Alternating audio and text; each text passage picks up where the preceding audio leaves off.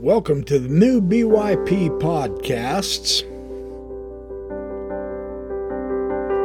I'm going to continue the discussion of Elohim and Jehovah in Mormonism, and we're going to compare, contrast, and study how these deity names were utilized in the Bible with excellent biblical scholarship to show us, which is so unfortunate, how confused Mormonism is on the main deities as well as the Godhead.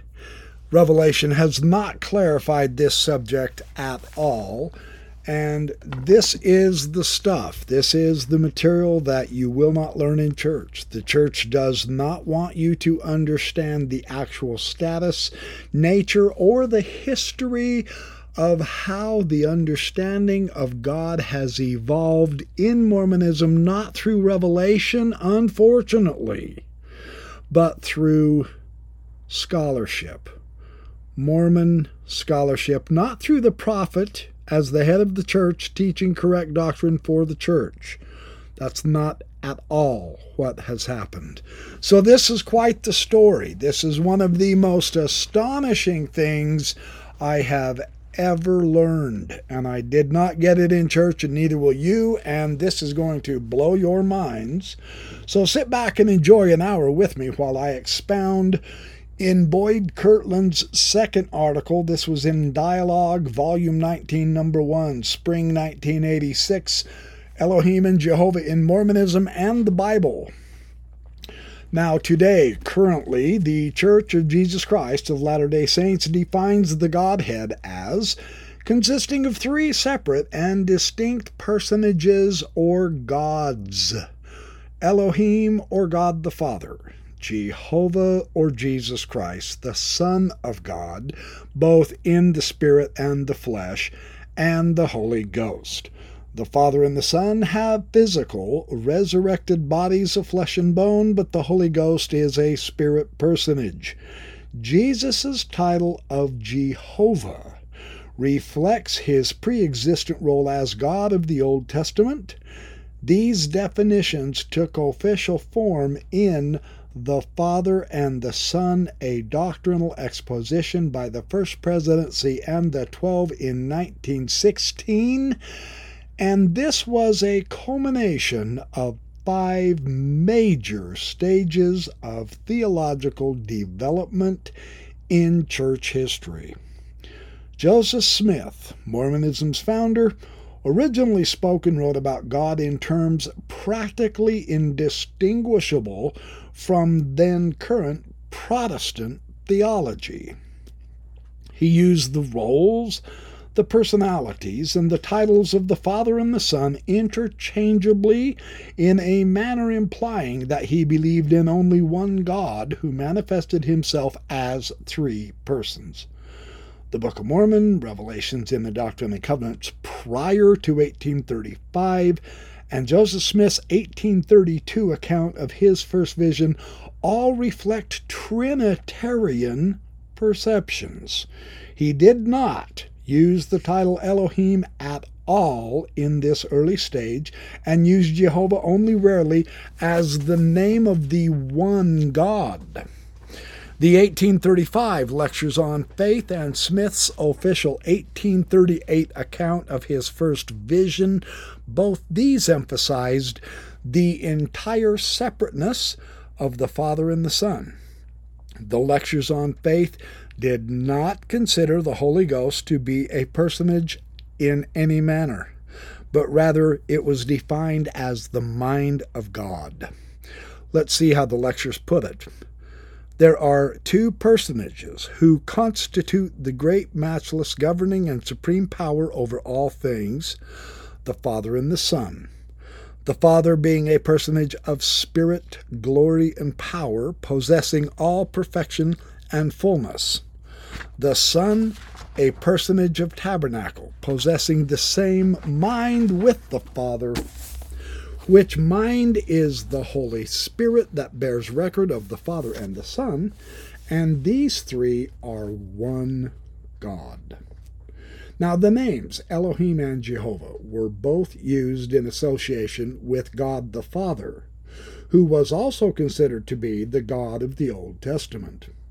Between 1838 and 1844, so for the last six to seven years of Joseph Smith's life, he introduced the concept of an infinite lineal hierarchy of gods.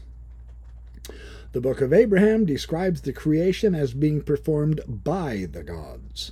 And the King Follett Discourse further describes these gods as a council presided over by a head god, clearly a patriarchal superior to God the Father. Elohim was used variously as the name of God the Father, the name of a head God who directed the Father in the creation of the world, and as a plural representing the council of the gods. The name Jehovah was also still associated with the Father, not with Jesus. The Holy Ghost was now generally referred to by Joseph Smith as being a personage.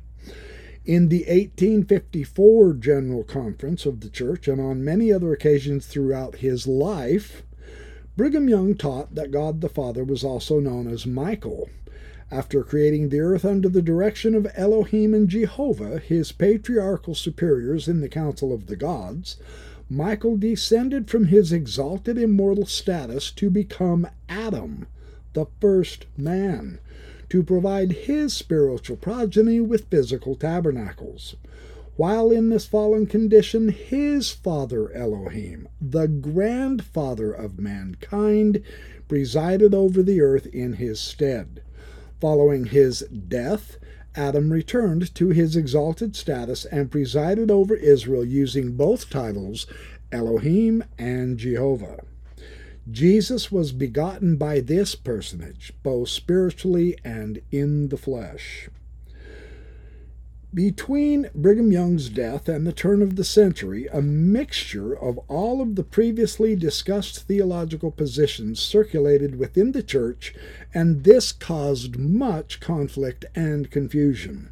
To achieve some semblance of harmony between these widely varying ideas, as well as to quell external attacks from anti Mormon critics of the Adam God doctrine, Mormon leaders carefully reformulated Mormon theology around the turn of the century and articulated it in 1916. It is these adjustments that remain as the current doctrine of the Church today. As a result, much of the original meaning and the context of the various Godhead references in earlier Mormon scripture and teachings were lost as they were redefined or discarded during this harmonizing process. The Bible was used only as a secondary proof text source for this reformulation of theology as Mormon sources, regardless of their own extreme diversities, were considered to be more doctrinally sound and pure. Just as the Mormon historical record demonstrates that its leaders have varied in their perceptions of God, modern biblical scholarship has shown that the Bible's own authors had varying perceptions of God. Prior to the Exodus, a multiplicity of gods were understood to exist, each having his own realm of influence on earthly affairs. Israel's earliest beliefs were monolatrous. In other words, other gods were acknowledged to exist, but they were all subject to the God of Israel, who reigned over them in the divine council of the gods. This belief was eventually modified into extreme monotheism or the belief in only one God. At this stage, the one true God was granted many of the divine appellations associated with the other previously recognized deities, and earlier biblical records were edited to more closely conform with this monotheistic point of view. Monotheism achieved its apex in the writings of Isaiah and is carried on through to the end of the Old Testament. The New Testament continues with the monotheistic theme by teaching the supremacy of only one true God, now called the Father, but it also introduces two additional subordinate divine personalities Jesus Christ, the Son of God, and the Holy Ghost or Spirit of God. Since theological evolution and diversity characterize both the biblical and Mormon history, it would be unusual for current Mormon definitions of the divine names Elohim and Jehovah to coincide with the Bible's use of those names. So we are going to examine how Elohim and Jehovah are used in the Bible and compares this with the current Mormon definitions and positions that the pre existent Jesus Christ was Jehovah, the God of the Old Testament. Now, most Latter day Saints do not realize how often the names Elohim and Jehovah appear in the Old Testament because they have been translated from Hebrew into English. Elohim occurs 2,570 times and is closely related to El, which occurs some 238 times.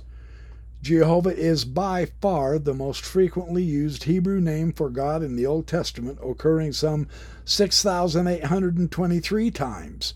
King James translators translated Elohim and El as God, and Jehovah as Lord, all capitals. And they used Lord for the Hebrew word Adonai, which Hebrew biblical editors often substituted for Jehovah in the prophetic books out of respect for the divine name. So while Jehovah and Elohim appear very frequently in the Old Testament, these divine names do not designate two different gods with a father son relationship as they do with Mormonism. Depending upon the intentions of the author, God may be referred to as Elohim, Jehovah, or Jehovah Elohim.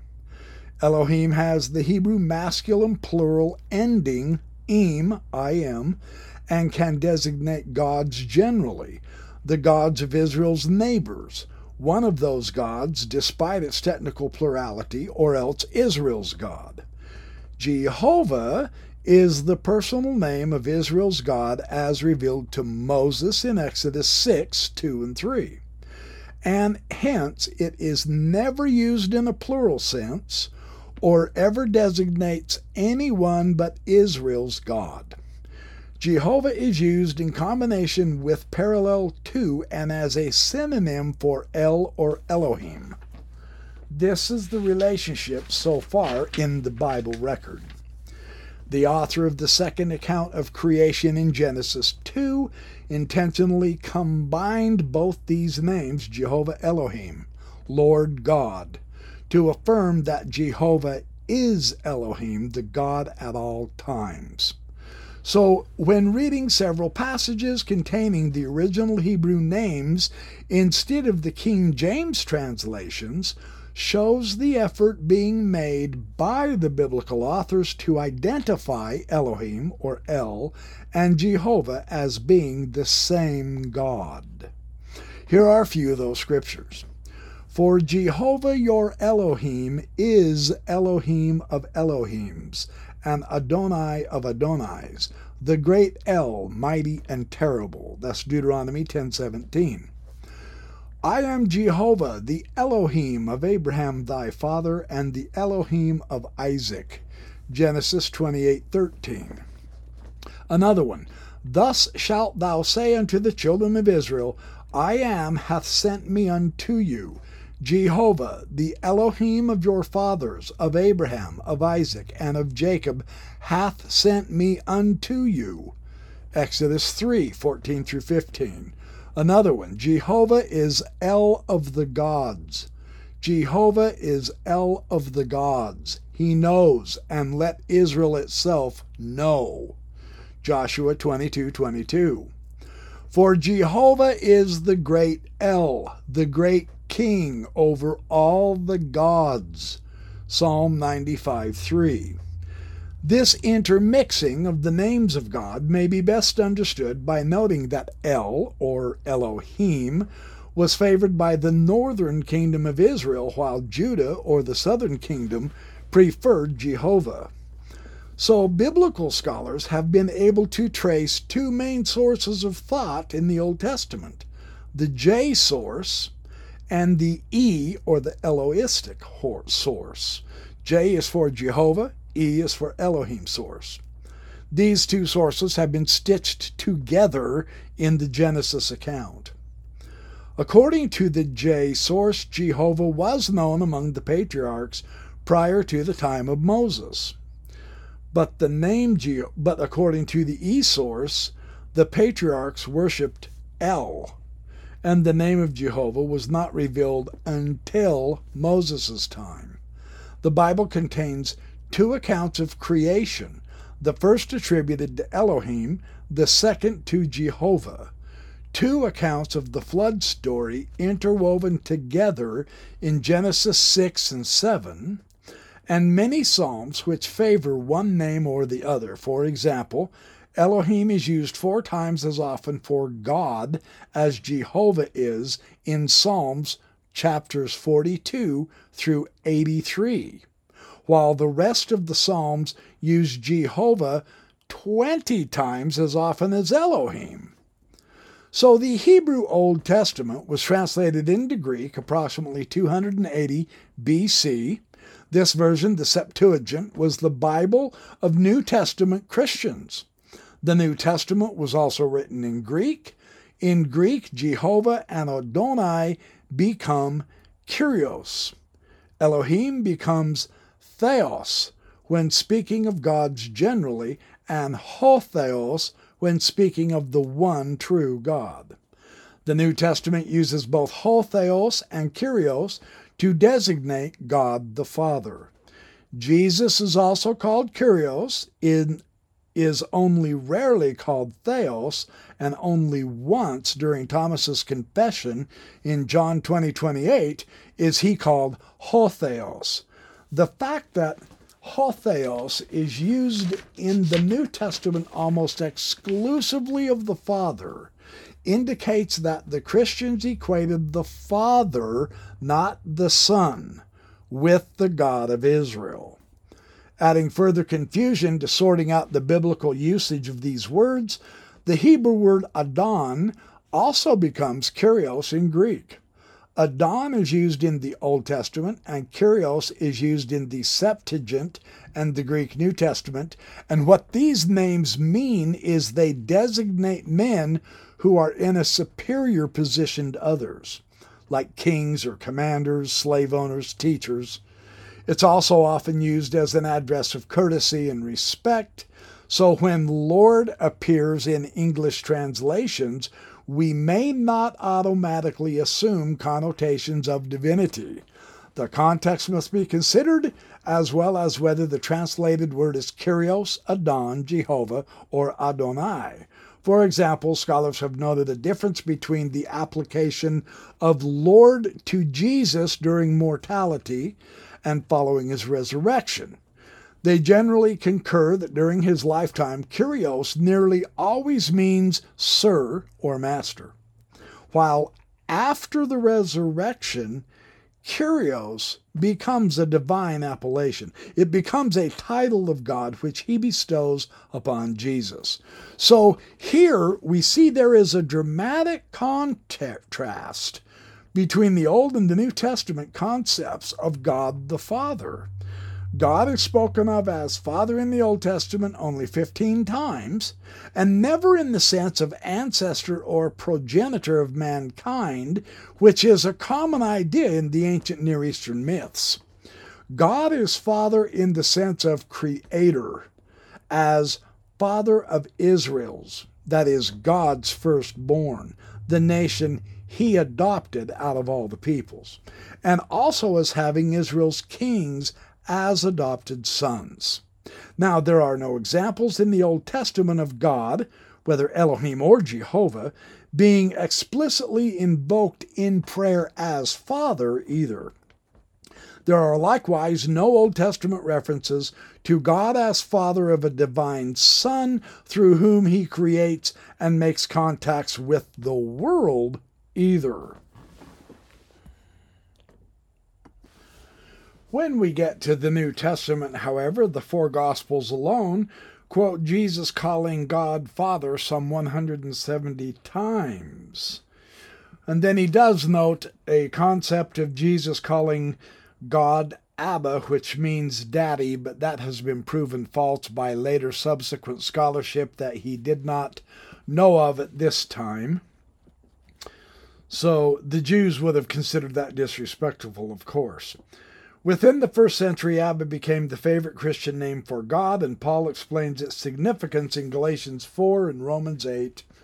Early Christians reserved Father for God alone. Jesus bears witness to the name of the Father, but he is never called Father himself in the Bible.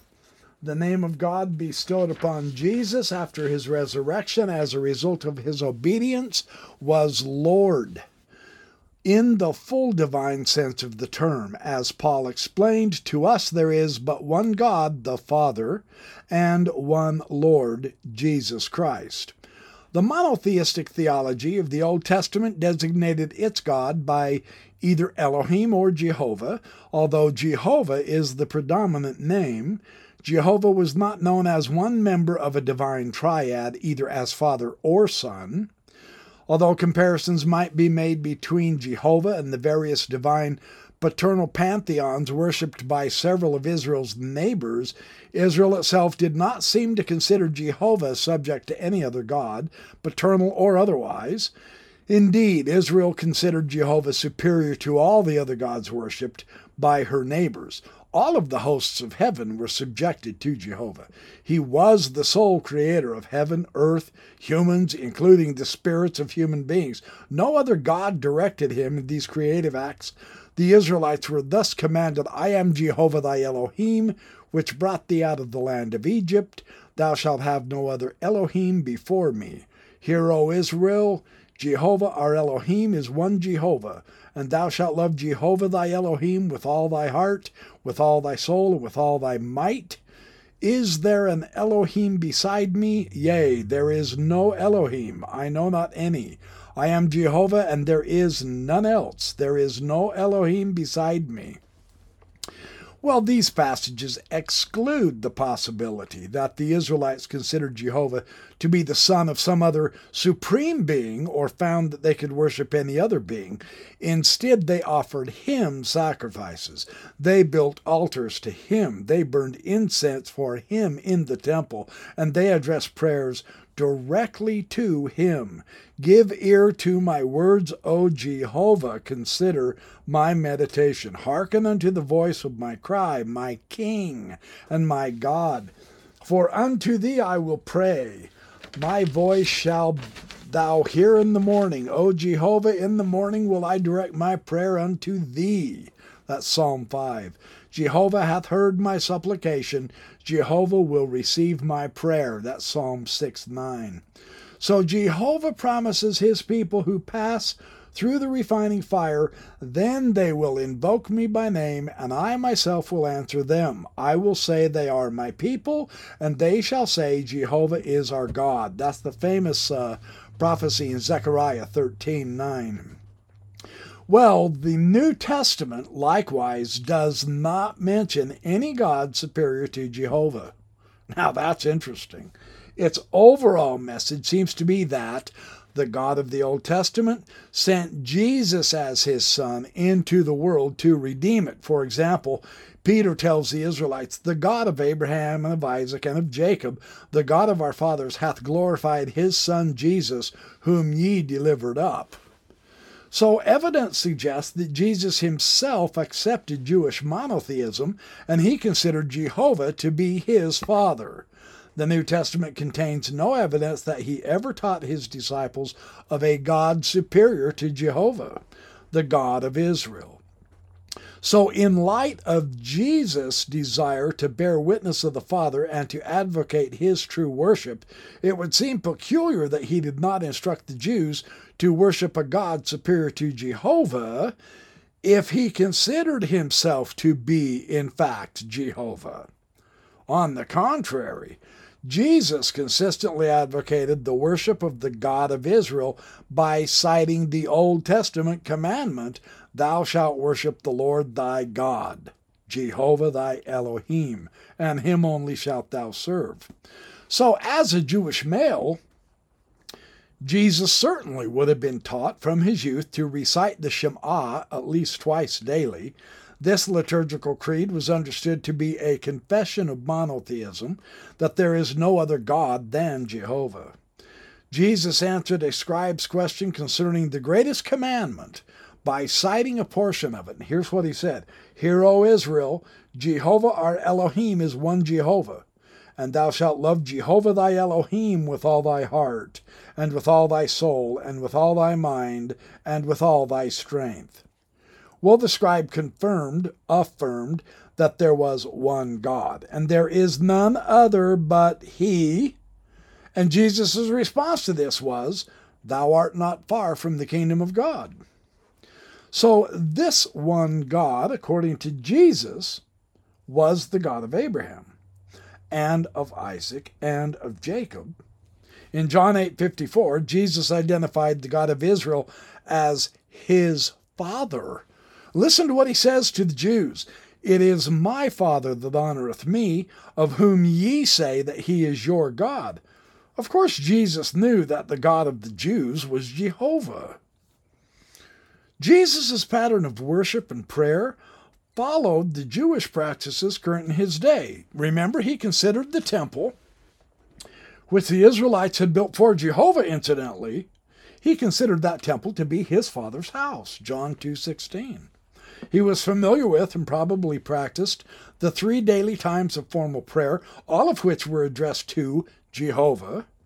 According to Jeremiah, the tefillah, or the afternoon prayer, contained the following two striking solemn invocations of God. Blessed be thou, Lord, our God and the God of our fathers, the God of Abraham, the God of Isaac, and the God of Jacob. Great God, mighty and fearful, most high God, master of heaven and earth.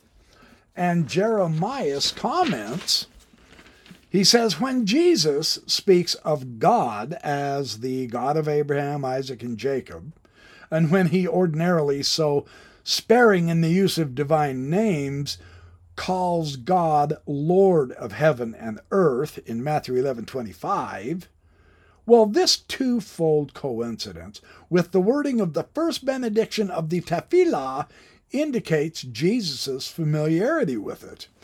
And beyond these three traditional Jewish prayers, Jesus prayed more personally, addressing God as Father.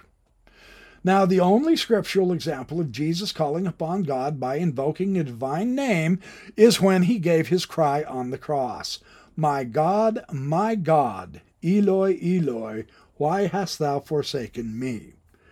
A quotations of Psalm 22 1, a chapter which influenced the crucifixion narrative at many points in the Gospel of Matthew, as did Psalm 22.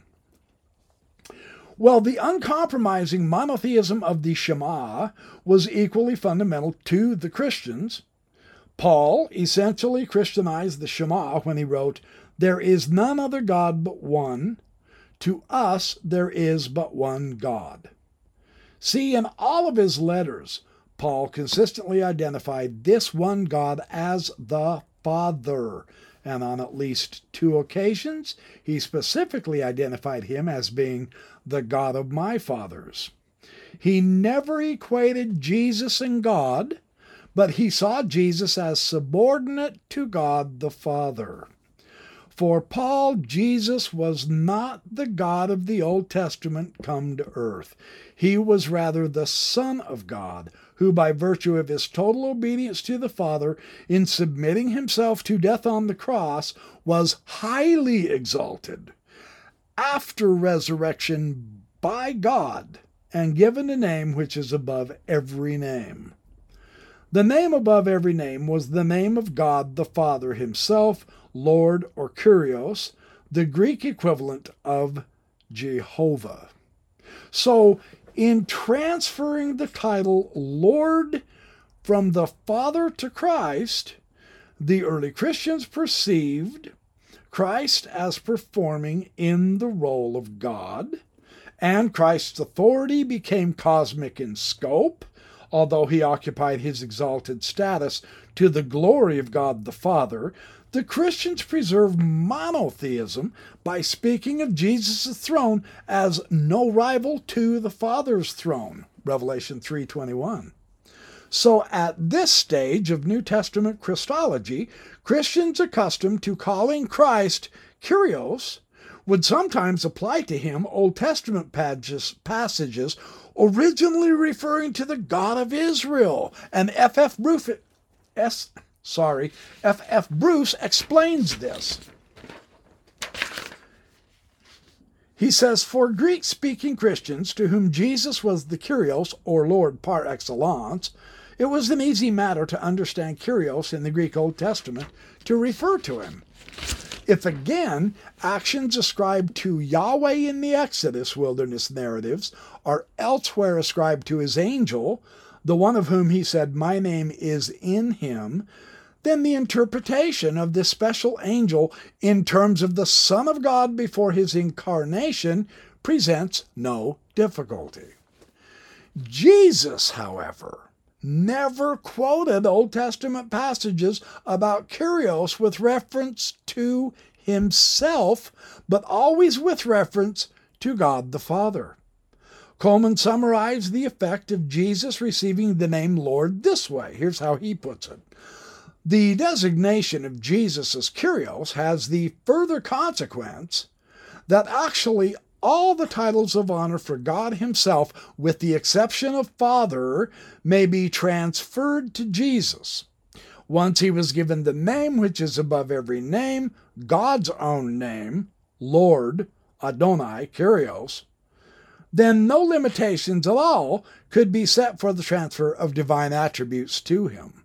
So, both the Father and the Son are ascribed the roles and titles of Lord, Savior, Redeemer, Creator, Judge, I am, Alpha and Omega, etc., in the New Testament.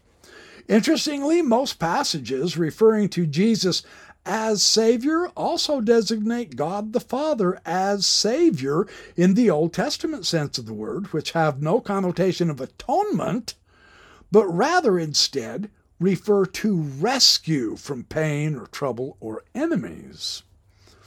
John's Gospel, written late in the first century, goes far beyond the synoptic gospels in attributing divinity to Jesus and perhaps comes closest to identifying Jesus with the God of the Old Testament by having Jesus refer to himself in John 8:58 and other verses as ego eimi, I am. Since Jehovah gave his name to Moses as I am, many have concluded that Jesus was attempting to identify himself as the God of Israel. That makes sense, right? Harner interprets John's intent not as identifying Jesus as the same I am who revealed himself to Moses, but rather as implying that Jesus was also divine and shared the divine nature of the Father. John's theme throughout his gospel the Word was with God, ho theos, and the Word was God, theos. He attributes John's I am to the Septuagint translation of Anihu and Anoki, Anokihu, I am He, in monotheistic Isaiah. Rather than to Exodus, and what happens now is this stresses John's emphasis of subordinate and obedient relationship of the Son to the Father whenever he had Jesus saying, Ego eimi. So many biblical scholars have noted the important role of Psalm 110.1 in influencing early Christians to apply Lord to Christ. The Lord Jehovah said to my Lord, Adonai, Sit thou at my right hand until I make thine enemies thy footstool. In the Septuagint, Jehovah and Adonai were translated Kyrios.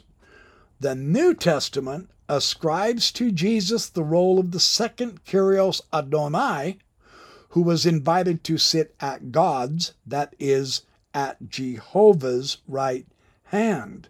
So, New Testament scholars quote or allude to Psalm 110:1 more than any other Old Testament passage 33 times with reference to Jesus. So we can see how they're beginning to shift the uh, interpretation here. In Philippians 2 9 through 11, all powers in heaven, earth, and under the earth become subject to Christ when God grants him the name Lord, Kyrios, just as in Psalm 110:1, the Lord is the master of all the enemies when Jehovah invites him to sit at his right hand. So Acts 2:36 caps an argument that Jesus is both Kyrios and Christ based on his resurrection and exaltation to the right hand of God in fulfillment of Psalm 110:1. So clearly then, the New Testament Christians identified the first Kyrios, Jehovah, spoken of in this psalm with God the Father. So Jesus himself cited this psalm. What think ye of Christ? Whose son is he? They say unto him, The son of David. And he saith unto them, Well, how then doth David in spirit call him Lord, saying, The Lord said unto my Lord, Sit thou on my right hand till I make thine enemies thy footstool. If David then call him Lord, how is he his son? That's Matthew 22, 41 through 46. So the New Testament is portraying Jesus as consciously identifying his mission with the suffering servant of Jehovah, who is spoken of in Isaiah, who would reestablish the covenant between God and Israel. Jehovah hath laid on him the iniquity of us all. He was oppressed, he was afflicted, yet he opened up his not his mouth. He is brought as a lamb to the slaughter. Yet it pleased Jehovah to bruise him. He hath put him to grief when thou shalt make his soul an offering for sin. In the Gospels, Jesus obviously rejects the traditional Jewish expectations of a militant political king descended from David and he describes his role in terms similar to Isaiah's suffering servant. The Son of Man must suffer many things and be rejected, and be killed, and after three days rise again. See the conversion of the Ethiopian eunuch in Acts 8 demonstrates early Christian belief that Jesus was the servant of Jehovah described in Isaiah 53 because Philip reads this passage to the eunuch and explains that it refers to Jesus. So the New Testament Christians who equated Jesus with the suffering servant of Jehovah would not have considered him to be Jehovah himself come to earth. Further, Jesus specifically cited his appointment from Jehovah by reading Isaiah 61 1. The Spirit of Jehovah is upon me, because he hath anointed me to preach the gospel to the poor. He hath sent me to heal the broken hearted, to preach deliverance to the captives, and recovering of sight to the blind, to set at liberty them that are bruised, so on and so forth. The Jews expected their Messiah to be the anointed one of Jehovah following the designation of Israel's king by that title. As Jehovah anointed, the Messiah would turn all nations to the worship of Jehovah, the true God.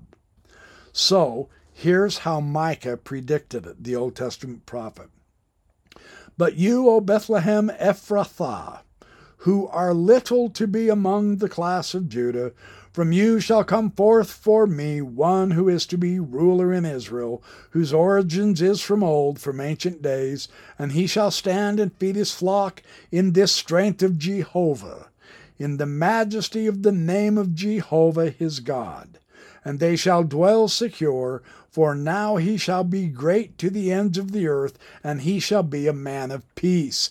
So, neither the Old Testament messianic prophecies nor its discussions of a suffering servant which the New Testament authors applied to Jesus, support the idea of Jehovah coming to earth himself to enact those roles.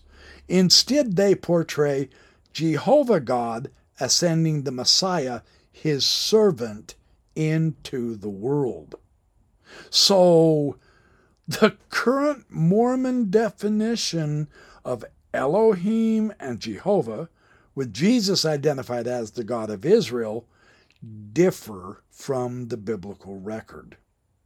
Now, when we see efforts of Mormon expositors to harmonize these definitions with the Bible, this has led to much misunderstanding and, unfortunately, the manipulation of the Scriptures.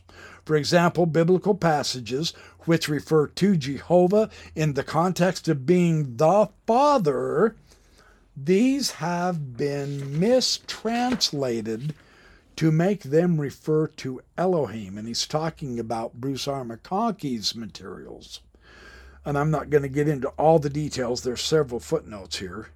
And I'm getting high up in time. Maybe I'll do the details in another podcast. Scriptural prayers addressed to Jehovah have been diluted with the interpretation that they are merely spontaneous manifestations of joy and worship and adoration of our Savior rather than true prayers addressed to God the Father. So, this interpretation has been made necessary by the Mormon belief that all true worship and prayer should be directed to God the Father and not to the Son, according to Bruce R. McConkie. If Jesus were literally Jehovah, the God of Israel, then the Israelites were indeed worshiping and praying to the Son to the exclusion of the Father. Now, the LDS scholar Lowell L. Bennion, commenting on this dilemma, observed that when Christ was on the earth, he taught his disciples to worship the Father. It doesn't seem logical to me that Christ would ask in the Old Testament to be worshiped and not have the Father worshiped, as in other scriptures in other dispensations. Jews and their Old Testament ancestors considered Elohim and Jehovah to be two names for God, which both refer to a single deity in monotheism. And further, biblical messianic prophecies, in which the Messiah is obviously described as the servant of Jehovah, have been misunderstood or reinterpreted the titles of Jehovah, such as Savior, Redeemer of Israel, etc., have been removed from their Old Testament context and meaning and paralleled with those same titles of Jesus in the New Testament in order to provide and promote the Jehovah Christ identification, according to Bruce R. McConkie and uh, Peterson and others the divine investiture, harmonizing concept where the Son speaks and acts in the first person as if he was the Father. This has been invoked whenever the scriptures report that God makes appearances and gives revelations to human beings. This has been made necessary because of the current Mormon concept today that all revelation since the fall of Adam has come through the Son. Interestingly, however, these same scriptural passages are often cited in Mormonism as evidence of the Father's physical anthropomorphic nature. Now, B.H. Roberts did argue persuasively that Jesus was Jehovah in his book Rasha the Jew. His earlier work, The Mormon Doctrine of Deity, argues, perhaps only for the sake of polemics, that the anthropomorphic references to God in the Old Testament are evidence of the true nature of God the Father. So, whatever argument is possible for the current LDS definitions of Elohim and Jehovah from Mormon sources, it has to be admitted that these definitions do not accord with the biblical use of these terms. Apologists aware of this problem have been forced to conclude that the entire biblical record as we now have it has been so systematically corrupted and edited through the centuries that all indications of a theology more in conformity with current Mormonism definitions have been obliterated. And his next point here is fabulous. Modern textual criticism and comparisons of the many available ancient manuscripts of the Bible do not lend much support to such a radical thesis. Yeah. However, likewise, efforts to show parallels between Mormonism and the polytheism of the patriarchal era also seem misdirected. This approach is similar to the parallelomania which intrigued many church members during the late 60s and 70s with the publications of the Dead Sea Scrolls and the Nag Hammadi Gnostic codices. Their significance greatly diminishes when these passages are returned to their original historical and literary context, however. And truly, the vast majority of the theology and the religious practices of the groups that produce them would shock and confound most Mormons. The same may be said of the early Near Eastern polytheistic mythology. So, uh, we can hope, and it would be otherwise, religious history clearly demonstrates that perfect doctrinal harmony cannot be found within the Bible, it can't be found within Mormonism, and it can't be found in a comparison of both Mormonism and the Bible. Now, although God may be infallible, uh, we humans aren't. That's just what we have to face. Even inspired men in their canonized writings demonstrably vary greatly in their perceptions of God.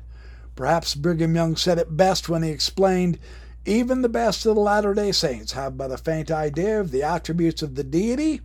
Were the former and latter day saints with their apostles and prophets and seers and revelators collected together to discuss this matter, I am led to think there would be found a great variety in their views and feelings upon this subject without direct revelation from the Lord.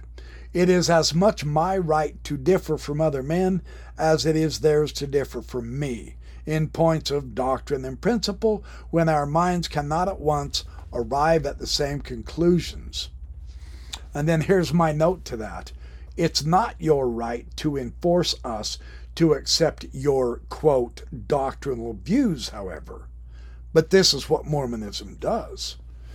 And one very prominent example is Elder Bruce R. McConkie's letter to the great English scholar Eugene England, where he basically told him, Shut up and quit teaching false doctrine. My job is to guide the church and teach true doctrine. Your job is to shut up and follow me and believe me.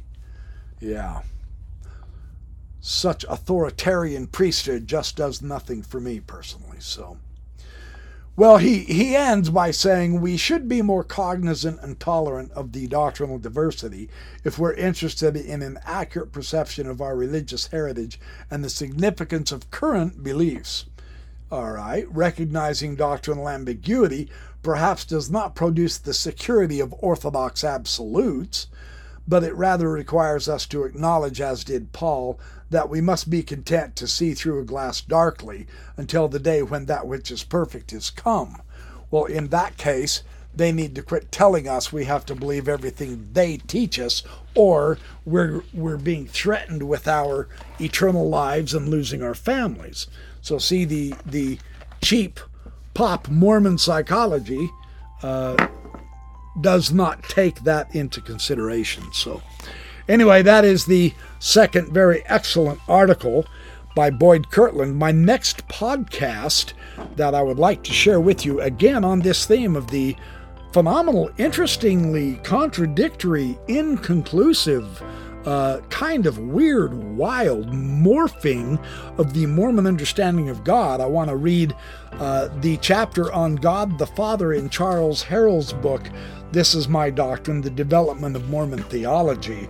And he has an absolutely phenomenal amount of interesting information and comparison contrasts, just like Boyd Kirkland, except with another point of view, which I believe is very valuable.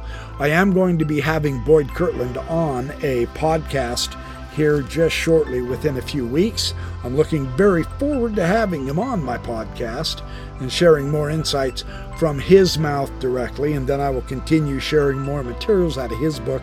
And I have much other materials I will get into on this fantastically interesting subject of God in Mormonism. They think they have solved the problems and they have the answers. The historical conclusions, which they do not share with us in church, demonstrates pretty much the exact opposite. So, thank you for listening to the new BYP podcasts. More to come as soon as I can.